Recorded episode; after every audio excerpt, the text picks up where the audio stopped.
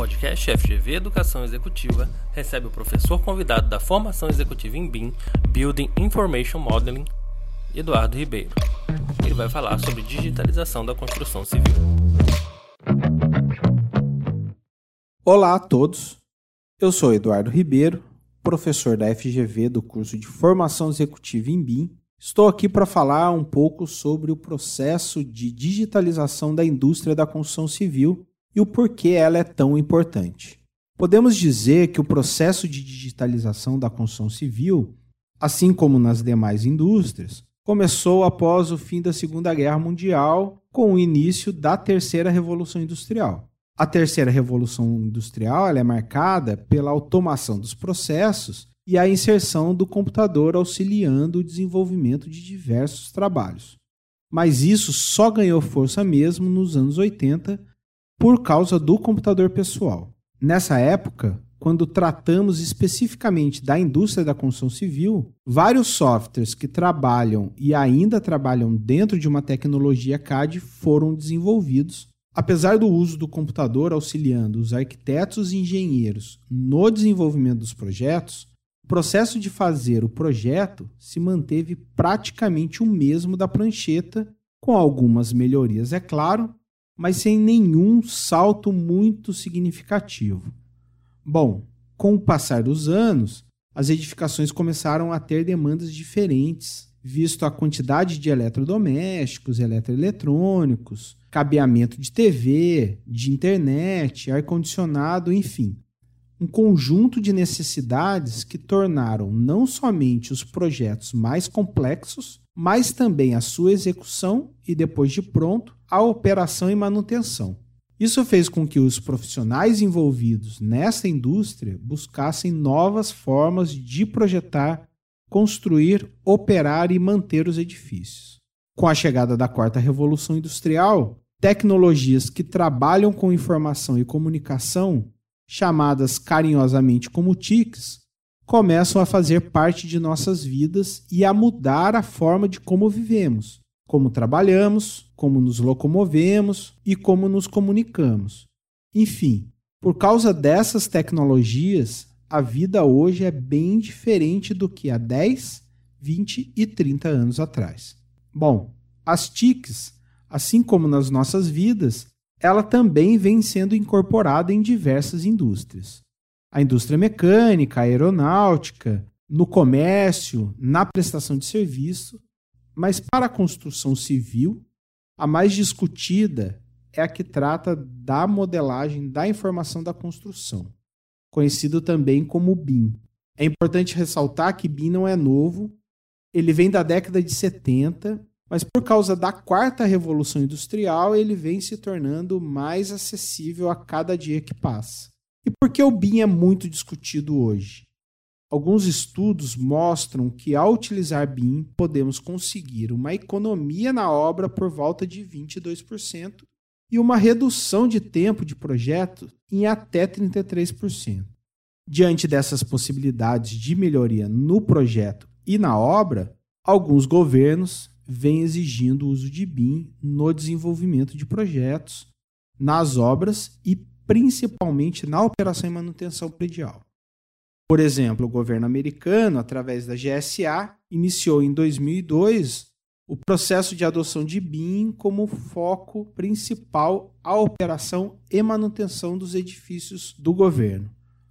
O Reino Unido já exige B I M nos projetos desde dois mil e onze e desde dois mil e vinte para todo o ciclo de vida do edifício. Outro exemplo que a gente pode dar é o de Singapura, que utiliza B I M para aprovação de projetos, onde um projeto complexo é aprovado em menos de um mês.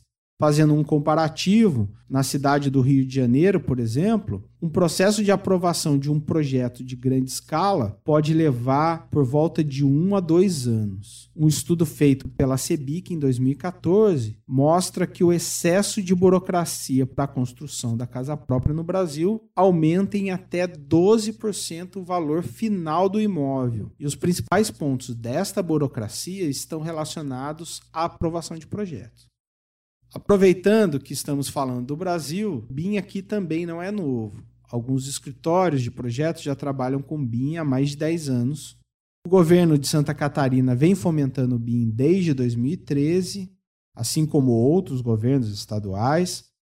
O governo federal também vem promovendo o uso de B I M na esfera pública e, em dois mil e dezoito, através do Ministério do Desenvolvimento da Indústria e Comércio, desenvolveu um roadmap para a adoção de B I M no país, onde definiu que, a partir de dois mil e vinte e um, alguns projetos relevantes, definidos pelo próprio governo, deveriam ser feitos em B I M. A partir de dois mil e vinte e quatro, as obras relevantes, e a partir de dois mil e vinte e oito, o B I M deve estar implantado em toda a esfera governamental. Mas quando falamos do processo de digitalização de uma indústria, principalmente na adoção de tecnologias de informação e comunicação, não estamos tratando somente em implementar um software ou uma ferramenta.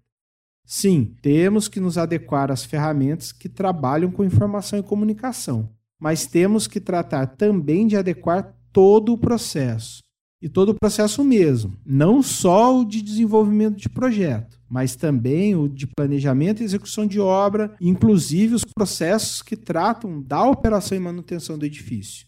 Assim como as T I Cs vêm mudando as nossas vidas, a nossa forma de viver, os arquitetos e engenheiros também irão mudar a forma de desenvolver os seus projetos. As construtoras, a forma de construir os edifícios, as incorporadoras ou os órgãos públicos na maneira de planejar suas construções e dos usuários na forma de fazer a manutenção. Por isso que inúmeras competências e novas funções relacionadas à área de construção vêm surgindo, exigindo que os profissionais envolvidos nessa cadeia se capacitem. Como esta mudança ocorre em toda a estrutura organizacional, a capacitação também tem que acontecer em toda ela, e não somente no nível operacional.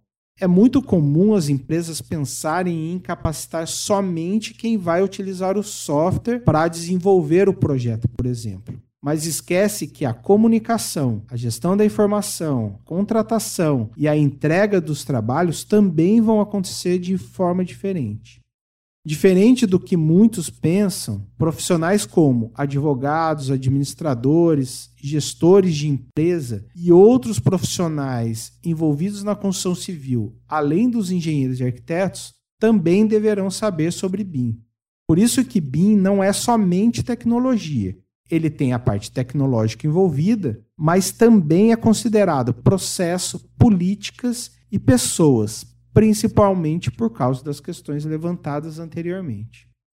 No caso da F G V, ela vem com a proposta, através do curso de formação executiva em B I M, de capacitar gestores públicos, administradores e empresários ligados à área de arquitetura e engenharia, assim como os diversos profissionais da construção, a entender sobre B I M, o impacto que ele tem na gestão organizacional e as estratégias de como implementar e executar os projetos e obras utilizando o B I M.